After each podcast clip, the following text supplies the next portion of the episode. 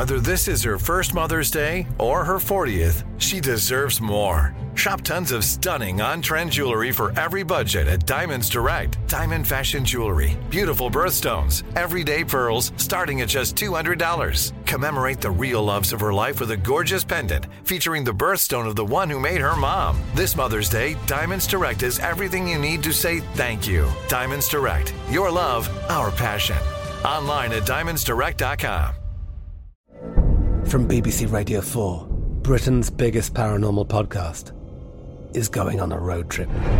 I thought in that moment, oh my God, we've summoned something from this board. This is Uncanny USA. He says, Somebody's in the house, and I screamed.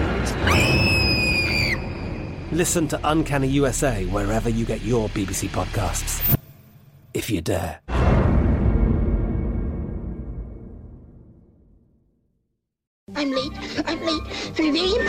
Time is running out to score adult theme park tickets at child prices from Undercover Tourist. This summer, make your Walt Disney World vacation more affordable than ever. Escape into a place where magic has the power to transport you into stunning worlds and your favorite stories for less. Buy from Undercover Tourist, an authorized seller, and link to official Walt Disney World apps so you can add on Genie Plus and Lightning Lane upgrades easy. Book your adult theme park tickets at child prices with Undercover Tourist now and save. UndercoverTourist.com.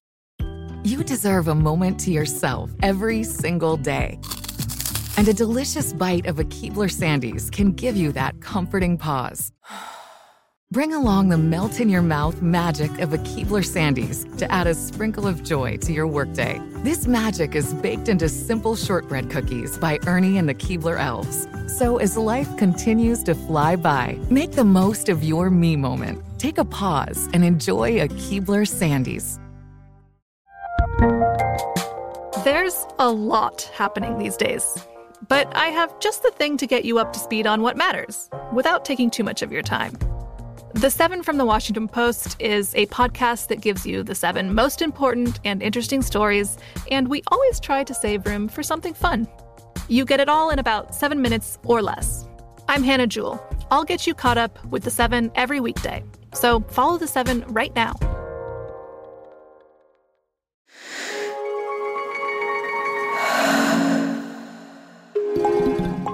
Novel. In August 2021, I flew into Seattle to finally meet the infamous Phoenix Jones. We'd been texting back and forth, and he'd agreed to meet, so I booked a hotel for a few days. On August 21st, he texted me saying he was free later that day. So I asked when was good for him, but he didn't respond. In fact, he didn't respond to any of my texts that day, or the next, or the next. While I was hanging around waiting for Phoenix to get back to me, I interviewed a few other Seattle superheroes and former members of his crime fighting team, the Rain City Superheroes, including one guy who'd known Phoenix since high school. And they all told me variations of pretty much the same story. You can't trust anything that comes out of the guy's mouth. He was charging people money per month for medical insurance that the teams never saw. He's got a drug problem, a gambling problem. He's been disgraced from everyone else who's ever been on the team. He's a narcissist, sociopath. He's just not a he's not a good dude. If just one of Phoenix's former teammates had been disgruntled, I think I would have been reluctant to judge him based on their falling out. But everyone I talked to had a similar story, which made it hard to dismiss their assessment of his character. But I wanted to hear Phoenix's side of the story before I drew my own conclusions about him. Eventually, I had to go back home. I didn't hear back from Phoenix until a full month later. When he did surface, he texted to say that a good friend of his had just died of COVID. He had started a new job as a line cook, and his life was really crazy. He said, I'm really sorry for being more flaky than I usually am. Phoenix said we could meet up. So in October of 2021, I boarded another flight to Seattle for a second attempt to hang out with him. When I landed the day before I was due to interview him, I was amped up, nervous and excited. I also had a cold, so I decided to take some NyQuil and crash early at my hotel. I took twice the recommended dosage because, you know, why not? And then I got into bed and started to drift off to sleep.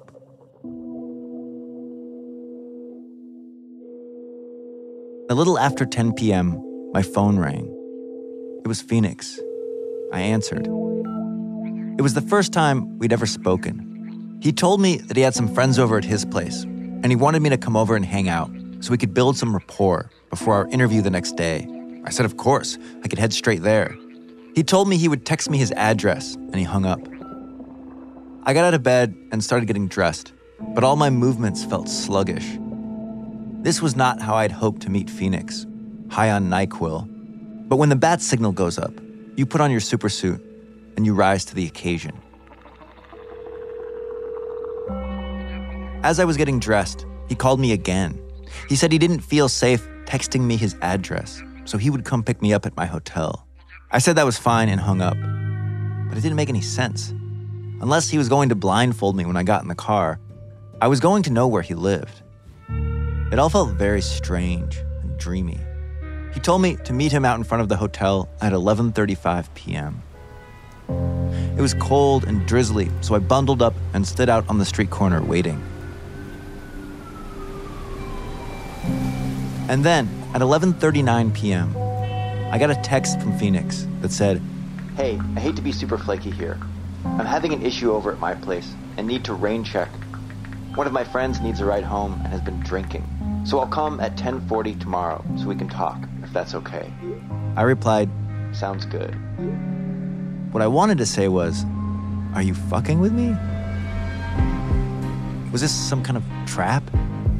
I looked around to see if maybe he was sitting in a car, like a detective on a stakeout, trying to size me up or something. I really felt like he was playing some sort of mind game with me. Had his old superhero crew been right about Phoenix? I'm David Weinberg, and from the teams at Novel and iHeartRadio, this is the Superhero Complex, Episode 2 of Phoenix Rises.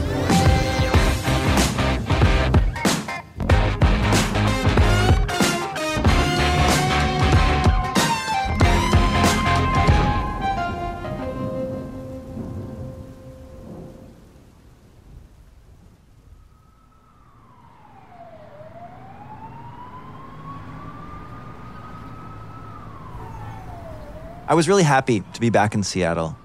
I used to live here in 2007 at the Panama Hotel in the International District. I rented a room by the week and worked at two restaurants as a dishwasher in Capitol Hill and a busboy in Belltown.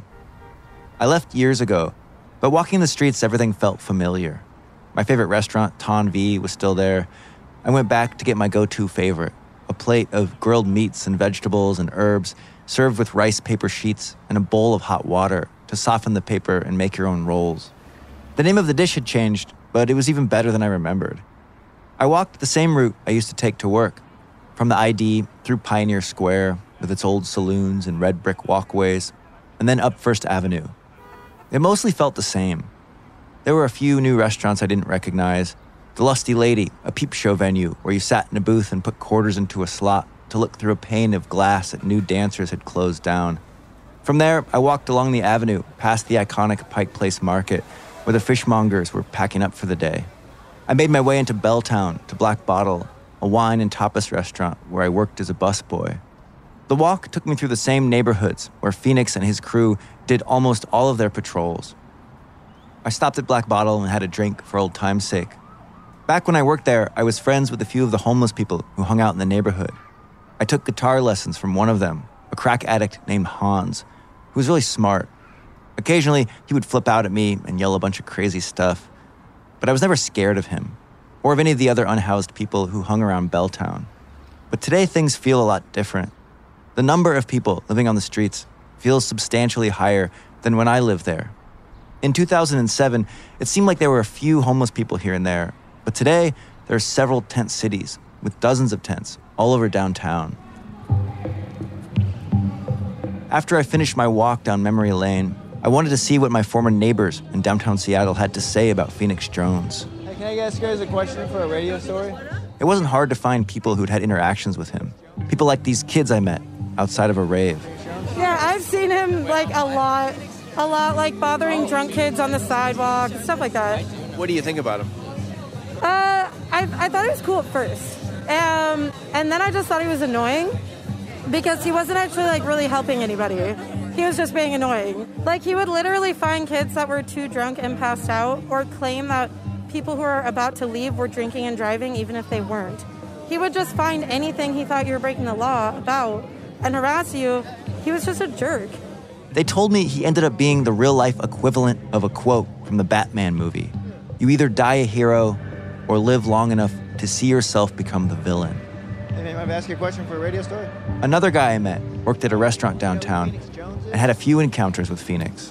One time I saw him, uh, what was it, on, on the waterfront.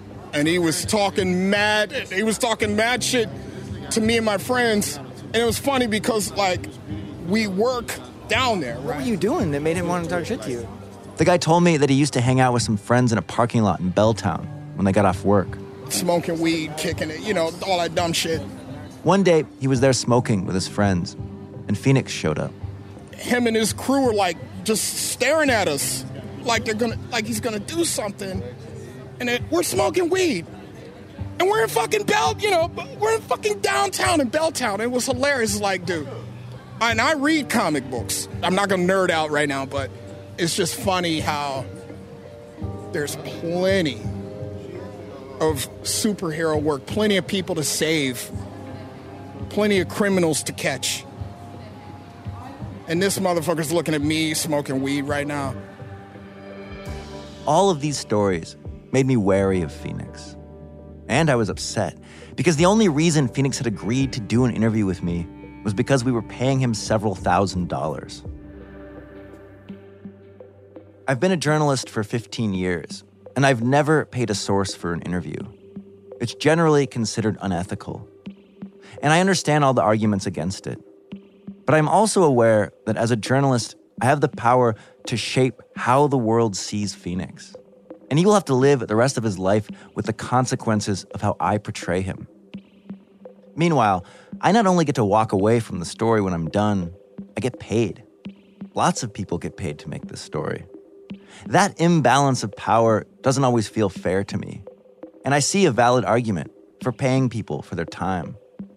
The issue I had with Phoenix was that after hearing all these stories from his former teammates and from people around Seattle, I felt uneasy about rewarding him. But I also felt that Phoenix deserved to tell his side of the story.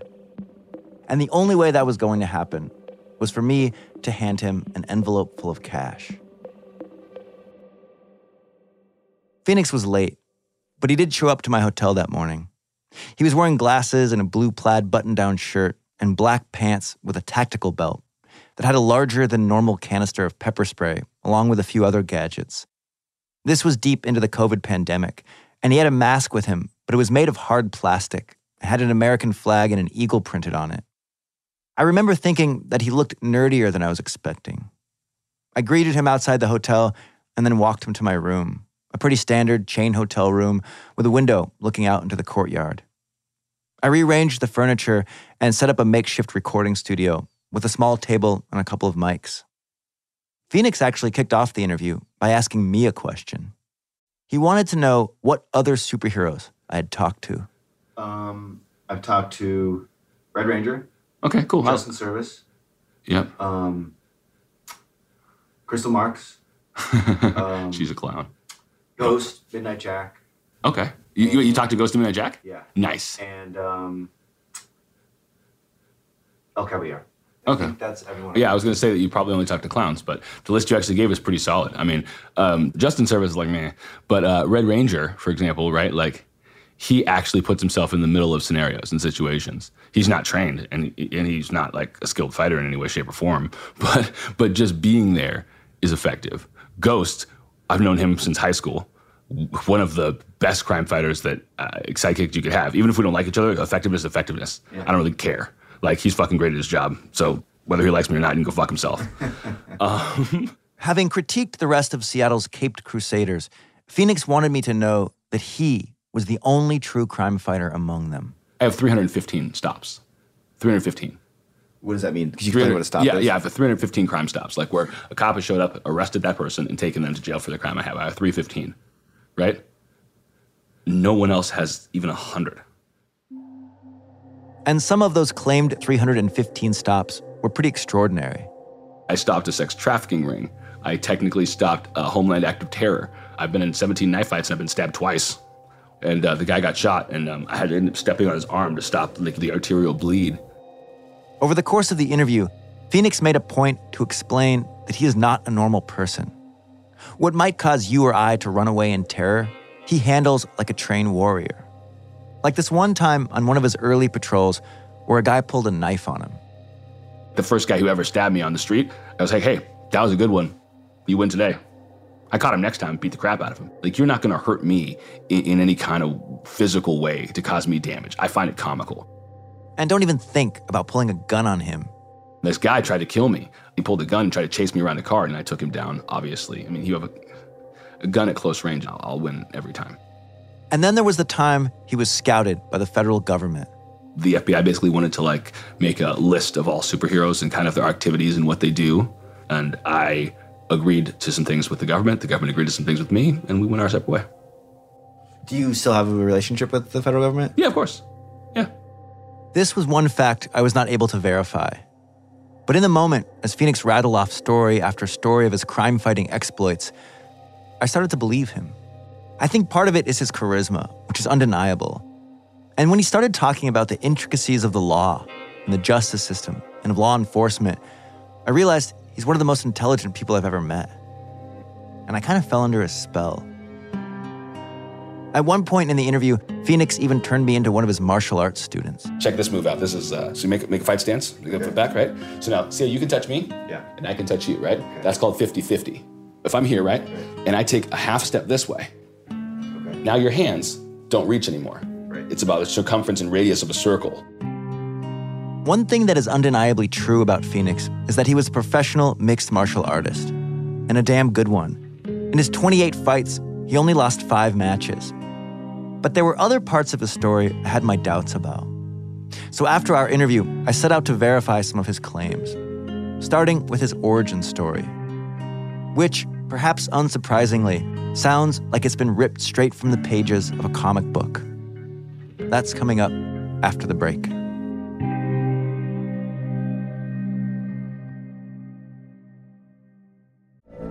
From BBC Radio 4, Britain's biggest paranormal podcast is going on a road trip.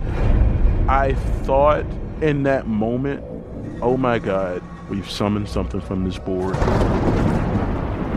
This is Uncanny USA. He says, Somebody's in the house, and I screamed. Listen to Uncanny USA wherever you get your BBC podcasts, if you dare.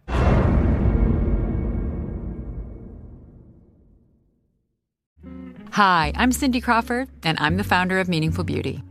Well, I don't know about you, but like, I never liked being told, oh, wow, you look so good for your age. Like, why even bother saying that? Why don't you just say you look great at any age, every age? That's what Meaningful Beauty is all about. We create products that make you feel confident in your skin at the age you are now. Meaningful Beauty. Beautiful skin at every age. Learn more at meaningfulbeauty.com. I'm late. I'm late for a very important date. Time is running out to score adult theme park tickets at child prices from Undercover Tourist. This summer, make your Walt Disney World vacation more affordable than ever. Escape into a place where magic has the power to transport you into stunning worlds and your favorite stories for less. Buy from Undercover Tourist, an authorized seller, and link to official Walt Disney World apps so you can add on Genie Plus and Lightning Lane upgrades easy. Book your adult theme park tickets at child prices with Undercover Tourist now and save. UndercoverTourist.com. There's a lot happening these days. But I have just the thing to get you up to speed on what matters without taking too much of your time. The Seven from the Washington Post is a podcast that gives you the seven most important and interesting stories, and we always try to save room for something fun. You get it all in about seven minutes or less. I'm Hannah Jewell. I'll get you caught up with the seven every weekday. So follow the seven right now. Snagajob is where America goes to hire, with the deepest talent pool in hourly hiring. With access to over 6 million active hourly workers, Snagajob is the all in one solution for hiring high quality employees who can cover all your needs. On demand, temp to hire, part time or full time. You name the position warehouse worker, retail associate, grocery store clerk, fitness trainer, baker, stylist, bellhop, podcast producer. Yeah, Snagajob's got a worker for that. With our easy to use platform, you're able to seamlessly post and fill available positions quickly with a dedicated customer support team to provide all the help you need along the way. Kind of nice knowing you have a talent pool like that in your own backyard, right? Snagajob is the partner you need to keep your business running smoothly. So visit snagajob.com or text snag to 242424 to talk to an expert. Snagajob.com, where America goes to hire.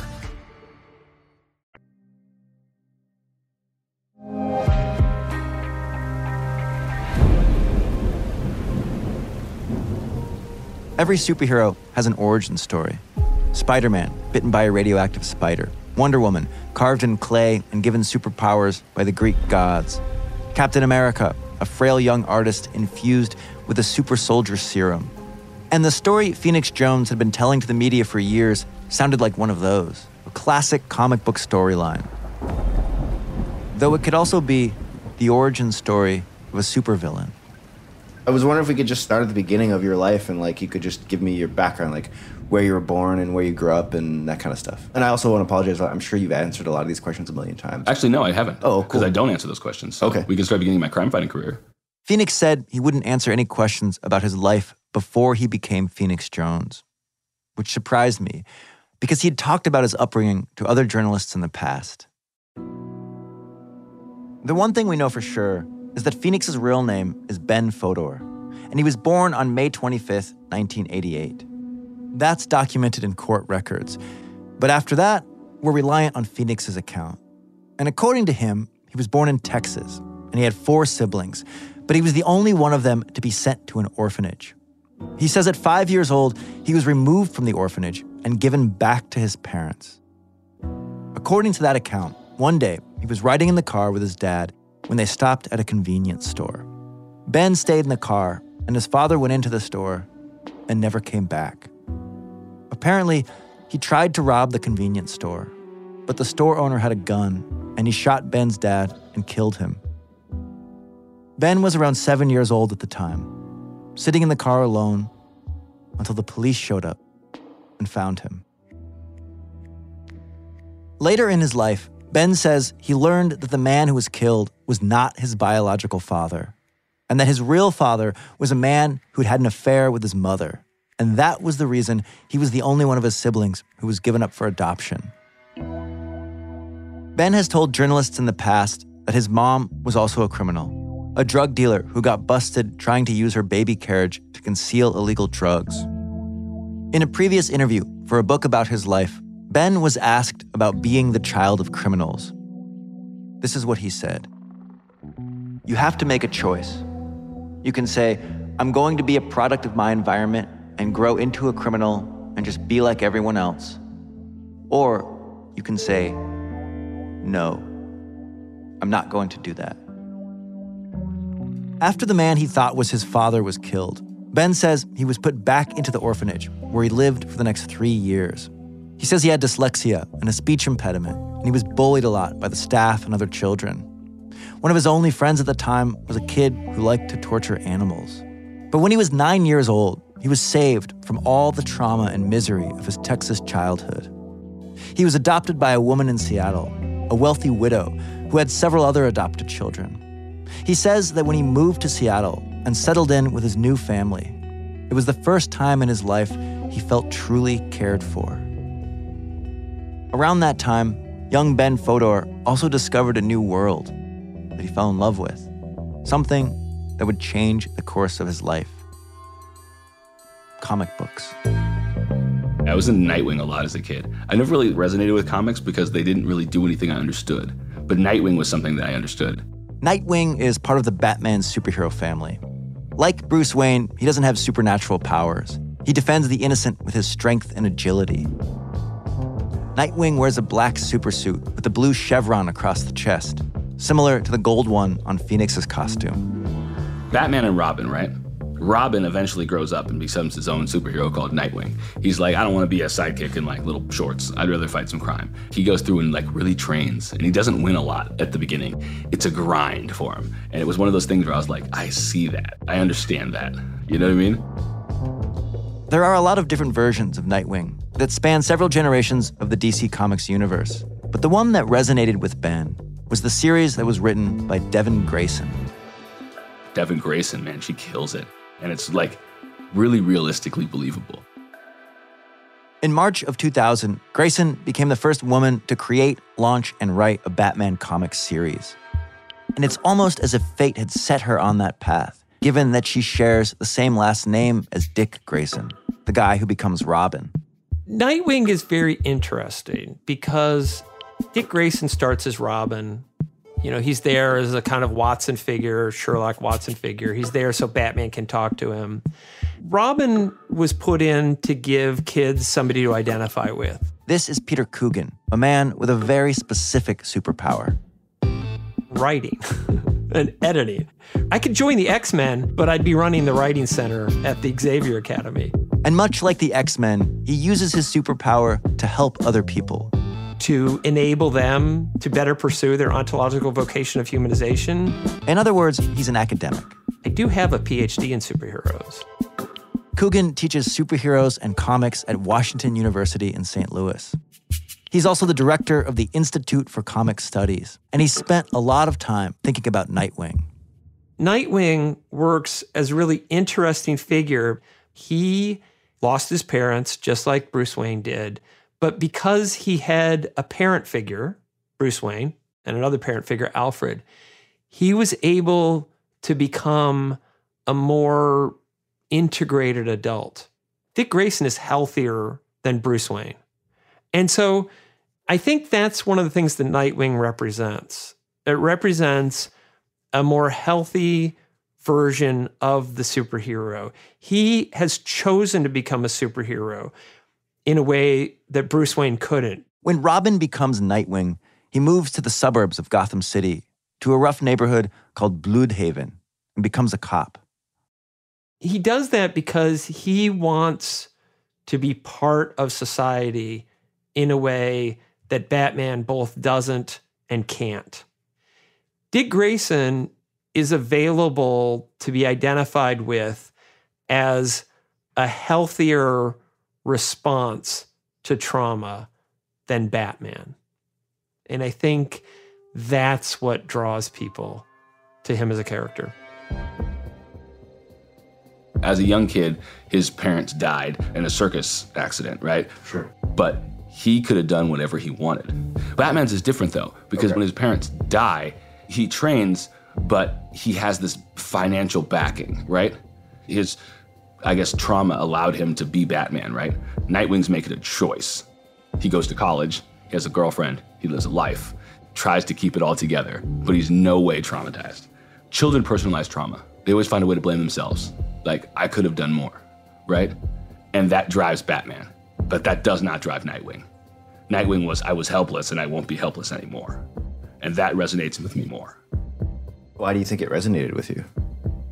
I think as a kid, everybody has a little sense of being helpless. I certainly did. And um, training for a mission or a goal, something like that is just, um, it's like empowering. Like you just feel this like, uh, like energy that nobody knows. Ben Fodor knows that energy well. Whatever helplessness he felt after being given away by his parents, he compensated for by throwing himself into all kinds of activities. I did double dutch for a while. Won a bunch of skate competitions. I was a national bowling champion as well as martial arts. There was also debate club, horseshoe throwing, and even competitive dance. He seems to have taken on every challenge he could in an effort to prove his worth to his adopted mother. In fact, he said in the past to journalists that he was driven to be the best at everything he could because he was trying to show her she made the right decision by picking him over all the other children at the orphanage everything I ever touched. If it was a competition for it, I wanted to try it. Although Ben has shared the story of his childhood with journalists over the years, he's left out some key details, like the names of his birth parents and the man who he thought was his father, which makes it nearly impossible to fact check his version of what happened. But I was determined to verify at least some of his claims. If you go into the National Bowling Museum and Hall of Fame, I'm in hometown heroics for 300 games under 16. The International Bowling Museum and Hall of Fame refused to release any info about Ben without his member number, which I didn't have. But we were able to find his old high school by process of elimination and called up the old coach on the bowling team. She said she'd never heard of a Ben Fodor and then said to leave her alone.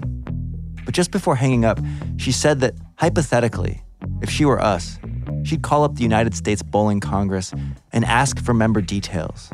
And they immediately gave us Ben's records. And they verified that Ben, in fact, did achieve two perfect scores of 300 in bowling under the age of 16. That's 12 strikes in a row. We started calling around to bowling alleys that were near where Phoenix lived, and eventually found a place called Kenmore Lanes. When the owner, Joanne, answered the phone, she said with a sigh, Ah, yeah, Ben Fodor. I know him. Kenmore Lanes is just northeast of Seattle, not far from the shores of Lake Washington. You don't realize just how massive it is until you step inside. Kenmore Lanes was the largest bowling alley in Washington, 50 lanes. This is Wesley. He used to work at Kenmore Lanes. When you walked in, it had like the old style of bowling alley, you know, beer on the tables, kind of dark, but it was like an enjoyable place where you can bring your family. It had the league nights, when I first got there, you know, smoking was still allowed, so it still was all smoky in there. Once smoking was banned, it got a little cleaner, a little nicer. Some nights it get a little rowdy, a little rough, but most nights were just calm. It was a really enjoyable place. Wesley worked at Kenmore up until 2007 when something happened. I'm actually not allowed in Kenmore Lanes. I'm banned. Self inflicted stupidity. That's Joanne the owner of Kenmore Lanes. The story of why Wesley is banned from the bowling alley is for another time and place. We're here to talk about young Ben Fodor, and more specifically, to find out if the origin story Phoenix is telling is true. Uh, yeah, I kind of do remember the first time I did meet him. Um, we always had people come in there, and I always like to give people, help them out, like give them discounts on bowling. Uh, this lady came in once, and she had foster kids, and uh, gave her some discount on some bowling, and I remember one of them was this like little skinny guy, kid, wore glasses, looked a little nerdy, and he always enjoyed bowling, and uh, kept coming back, and uh, he just kept hanging around there, learning from people how to bowl. What was your first impression of him? Oh, like he was a nerdy little kid that got picked on at school, little insecure, didn't really know himself, you know, a little preteen. I knew he was adopted. He had struggled with, you know, being picked on and bullied as a kid and not feeling accepted. And so I think the bowling alley, like he felt accepted there and like people wanted him. Wesley says that Ben wasn't a natural bowler, but he was focused. He was there all the time, learning from people that worked there, just watching people bowl, hanging around, just picking it up. But yeah, he worked at it. A few years went by, and by the time Ben was in high school, he was one of the top bowlers in his age group. According to Wesley, he went from being this shy, insecure kid to, well, the opposite. Around high school, all of a sudden, this skinny little kid turns into this young man, like with muscles all of a sudden. You know, he starts like filling out and he starts bowling better, starts getting some muscle into his ball. the way he bowled is very exuberant. The way he would all of a sudden just throw the ball, be all cocky, run down the lane, start showboating. you know, this is like a 15 year old kid jumping around the lanes, yelling at his other competitors very enthusiastic in his bowling. ben wasn't just running up and down the lanes. When he hit a strike, he would run onto the lane itself, and taking full advantage of the slick wood surface, he would breakdance. At the time, he had a flat top haircut, a la Kid 'n Play, and Ben would taunt his opponents after a strike by strutting around and showing off. Fear the flat top, baby. What's that mean? he always said the flat top. He had that even before fighting. He always had the big hair. And he would say, "Fear the flat top." Uh huh. Yeah, he had a T-shirt, medium T-shirt, when he had the big frame, the super small shirt said "Fear the flat top." This is Marty Cocking. He still works at the bowling alley, and he loved watching Ben. Then again, he wasn't bowling against him. Ben's opponents didn't love being taunted by a cocky kid. he would beat people at bowling. So they always wanted to, you know, beat him, but it wasn't happening. And then he, when the dude's doing the worm with the flat top across the approach on you, it's pretty frustrating. Even in Phoenix's version of events, he's not exactly a team player. I even got so good at bowling left-handed and right-handed that I didn't have to have a doubles partner. I could bowl with myself. I had an average with the left and right hand, so I was able to bowl doubles with myself, which was cool because I got two trophies every time I won. As Ben got older, he got more into martial arts and started training to become an MMA fighter. And he started spending more time at the gym and less time at the bowling alley. And then one day, Marty saw a news segment about a certain masked vigilante who was roaming the streets of Seattle. When he heard the voice of the man behind the mask, he thought, that sounds like Ben. Before he unveiled himself, I could tell the voice because I knew him pretty well as a kid. When he realized that Phoenix Jones was, in fact, the breakdancing bowler Ben Fodor, Marty thought Ben had lost his mind. I thought he was crazy. Why? Because, I mean, it's just crazy. The stuff that goes on in Seattle is not something you really want to deal with as a person. I'm a pretty big dude, but I'm not going to go out there and risk my life when I have a young family. And I just didn't understand what he was doing. Do you remember the last time you talked to him? Or? Uh, I saw him at the store. He was actually buying diapers for somebody, just a random person. It wasn't even his family member, but it was somebody that needed help. I talked to him a little bit. I was just like, "Do you have another kid?" but he's like, "No, I'm just helping out this family that needed some diapers." And he literally had a cart full of diapers. That was pretty cool. As crazy as it seems to find out that a guy you knew for taunting rival bowlers decided to put on a costume and attempt to fight crime, to Joanne, the owner of the bowling alley, it all made sense. I wasn't surprised. Why not? First of all, it kind of fits his personality, in my opinion. And uh, secondly, he always seemed like a kid with a pretty strong sense of, um, I guess, a good moral compass. The Kenmore Lane staff watched Ben Fodor grow up. They'd already seen him reinvent himself from a vulnerable little kid to the breakdancing showboat. But every superhero origin story needs a moment of transformation, that key incident that inspires the hero to put on a mask and turn from man to myth. That's coming up next. I'm Katya Adler, host of The Global Story. Over the last 25 years, I've covered conflicts in the Middle East, political and economic crises in Europe, drug cartels in Mexico. Now I'm covering the stories behind the news all over the world in conversation with those who break it. Join me Monday to Friday to find out what's happening, why, and what it all means. Follow the global story from the BBC wherever you listen to podcasts. Hi, I'm Cindy Crawford, and I'm the founder of Meaningful Beauty. Well, I don't know about you, but like, I never liked being told, oh, wow, you look so good for your age. Like, why even bother saying that? Why don't you just say you look great at any age, every age? That's what Meaningful Beauty is all about. We create products that make you feel confident in your skin at the age you are now. Meaningful Beauty. Beautiful skin at every age. Learn more at meaningfulbeauty.com. I'm late. I'm late for a very important date. Time is running out to score adult theme park tickets at child prices from Undercover Tourist. This summer, make your Walt Disney World vacation more affordable than ever. Escape into a place where magic has the power to transport you into stunning worlds and your favorite stories for less. Buy from Undercover Tourist, an authorized seller, and link to official Walt Disney World apps so you can add on Genie Plus and Lightning Lane upgrades easy. Book your adult theme park tickets at child prices with Undercover Tourist now and save. UndercoverTourist.com. The 2024 presidential campaign features two candidates who are very well known to Americans. And yet, there's complexity at every turn. Criminal trials for one of those candidates, young voters who are angry. The Campaign Moment podcast from the Washington Post gives you what matters. I'm Aaron Blake, and I'm covering my 10th election cycle. My colleagues and I have insights that you won't find anywhere else. So follow the Campaign Moment right now, wherever you're listening. Snagajob is where America goes to hire, with the deepest talent pool in hourly hiring. With access to over 6 million active hourly workers, Snagajob is the all in one solution for hiring high quality employees who can cover all your needs.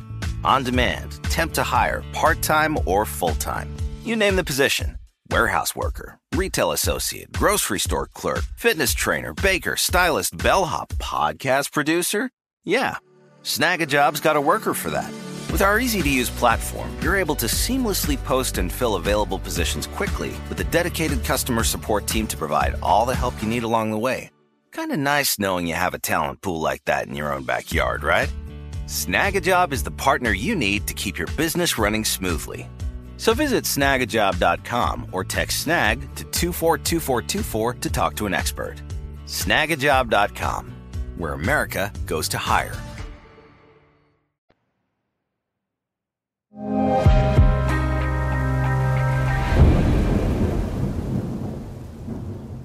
There comes a time in the life of every superhero when they transform from civilian to savior. For some, it's the story of how they got their superpower, like the scientist Bruce Banner, who gets exposed to gamma rays and becomes the Incredible Hulk. And then there are heroes like the X Men, mutants who are born with superpowers. You also have your Batman and Nightwing types who are not blessed with supernatural abilities, but achieve a kind of superhuman status through training and an arsenal of fancy gadgets and weapons. But what they all have in common is that there comes a point in their life when they look out at the injustice of the world and say to themselves, This has to end, and I am the one who's going to take on this fight. For Ben Fodor, that moment happened in 2009 at Wild Waves, an amusement park in the suburbs of Tacoma, Washington, with roller coasters and carnival games, kids with wrinkled fingers shivering in line for water slides. Phoenix had taken his son, and they just finished a day of fun. We parked our car outside the fence and we were walking. It was me and my son, and we were racing back to the car. Me and my son are running, and uh, all of a sudden he falls, and I'm like, oh, that sucks. So I went to pick him up and just starts gushing blood like everywhere, right? And I'm like, what's going on? I look and he's got this big cut in his knee from like here to like there, and his knee's open, and you can like see the bone. He's just gushing blood. And someone had smashed my window, and the glass was on the ground. He'd slipped on that. So I called 911 immediately, got an ambulance. It was like an ER trip, like he had to go. And I called the cops, and the cops said, oh, but there's really nothing, you know, we can do. I'm like, well, what are you talking about? Like the window smashed. There's cameras everywhere. Like what? Like, well, we don't really, you know, investigate that kind of thing. It's less than 500 in damage, and it's a your son wasn't hurt by an actual criminal. Your son was hurt by falling on the trap. Ridiculous. Ben was furious. Not only was he convinced that the assailant had been captured on one of the many security cameras nearby, he also had a key piece of evidence. When that guy broke my window, he had taken a rock in a ski mask and slammed it into my window. And I thought I'd keep the mask to turn to the cops for evidence, but the cops didn't want it, and they weren't interested in any kind of evidence. It was ridiculous how unhelpful they were. Ridiculous. Ben stowed the mask in his glove compartment and decided that he would not rest until justice had been served. I spent the next four months searching through publicly accessible traffic cams until I was able to figure out which car did it. Then I got a private investigator to track that guy's number down. And then I went to his house and actually had a conversation with that guy and drug him to where my son was at and made him apologize. It was that moment when my friends who were with me, which was Ghost and another guy, they were like, man, this is like Batman stuff, bro. You just did Batman style stuff. And I was like, you know, we got like some free time. Let's just go and Batman up our neighborhood because it sucks where we live. A few weeks later, Ben was outside a club in Seattle where he and his breakdancing crew, the Rain City Movement, were taking part in a competition. My friend comes stumbling up and he's got this big gash in his face. And I'm like, what happened? He's like, that guy hit me with a stick. And I'm like, well, no one's doing anything. It's crazy. Like, you guys are stupid. What, we got to do something, right? Then it just hit me. I've got that mask. At this time, I'm not sure if what I'm about to do is legal or illegal. I just know I'm about to do something. So I ran to my car and I throw this mask on, ditch the shirt. I'm in jeans, no shirt, and this mask. And I take off after this dude. I chase him all the way down the street and I catch him. Ben trapped the guy until the police showed up and arrested him. But before the cops left, they asked Ben if they could take a photo with him. The cop and I snapped a photo. And the next day it said costume nerds attack crime in Seattle on the small right side corner of the Seattle Times. It was me, my arms folded and everything. And uh, I remember looking at it and I was like, yeah, that's going to stick.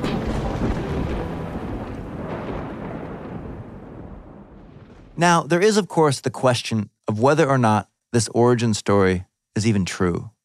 And I have to admit that the first time I heard Phoenix tell it in an interview, long before I met him, I thought the story was preposterous. But when I heard it directly from him, in person, it all sounded a lot more plausible. But whether or not it's true, I think there is something very telling about the way that Phoenix told me his origin story. In his telling, the moment he decides to become a real life superhero is not when he takes down his first criminal. It's not even when he takes down his second criminal. It's the moment he sees a photo of himself in the newspaper.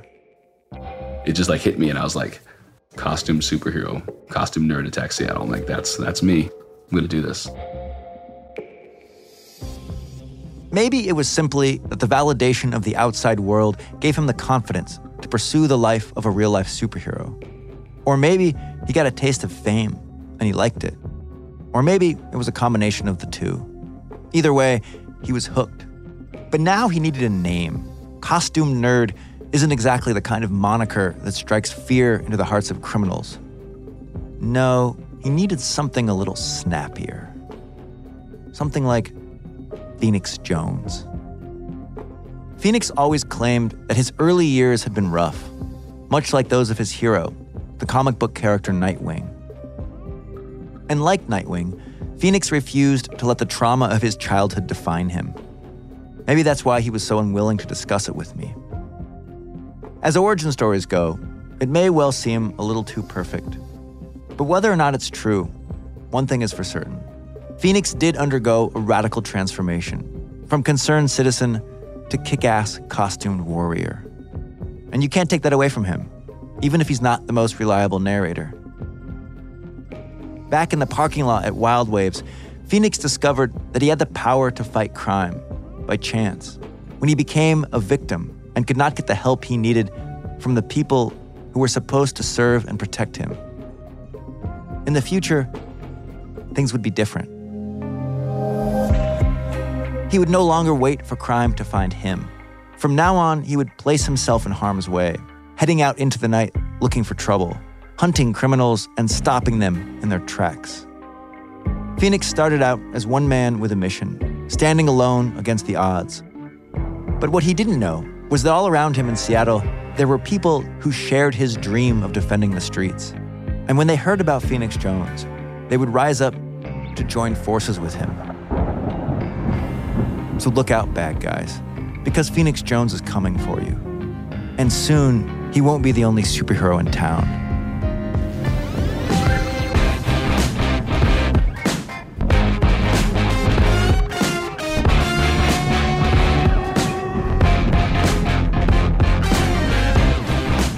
Superhero Complex is hosted and written by me, David Weinberg, and reported by me, Amalia Sortland, and Caroline Thornham.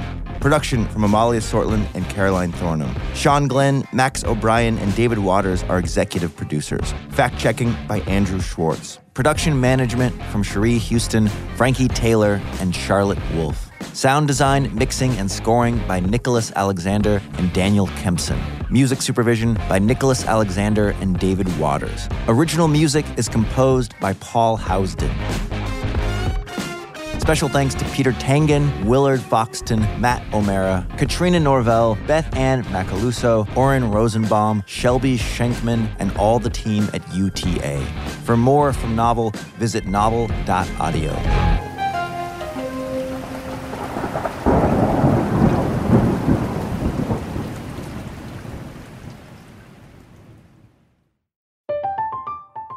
I'm Katya Adler, host of The Global Story. Over the last 25 years, I've covered conflicts in the Middle East, political and economic crises in Europe, drug cartels in Mexico.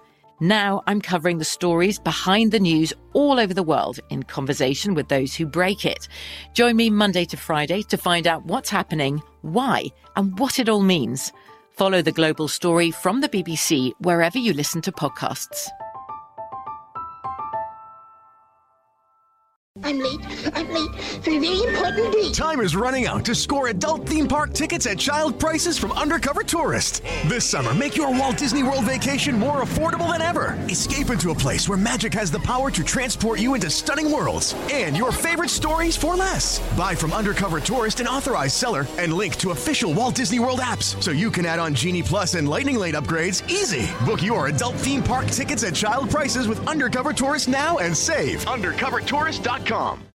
Do you dream of a healthier life, but education feels out of reach? Trinity School of Natural Health makes holistic education accessible with online programs to fit your busy schedule. Trinity School of Natural Health makes holistic education accessible with online programs to fit your busy schedule. Trinity School's Certified Natural Health Professional Program is the perfect entry point to gain foundational knowledge to empower yourself, your family, and your community to live healthier lives. Turn your passion into a career. Visit trinityschool.org for more info now. Xumo Play is your destination for endless entertainment. With a diverse lineup of 350 plus live channels, movies, and full TV series, you'll easily find something to watch right away. And the best part? It's all free. Love music? Get lost in the 90s with iHeart 90s, dance away with hip hop beats, and more on the iHeartRadio music channels. No logins, no signups, no accounts, no hassle. So what are you waiting for? Start streaming at play.xumo.com or download from the app and Google Play stores today. All you can stream with Xumo Play.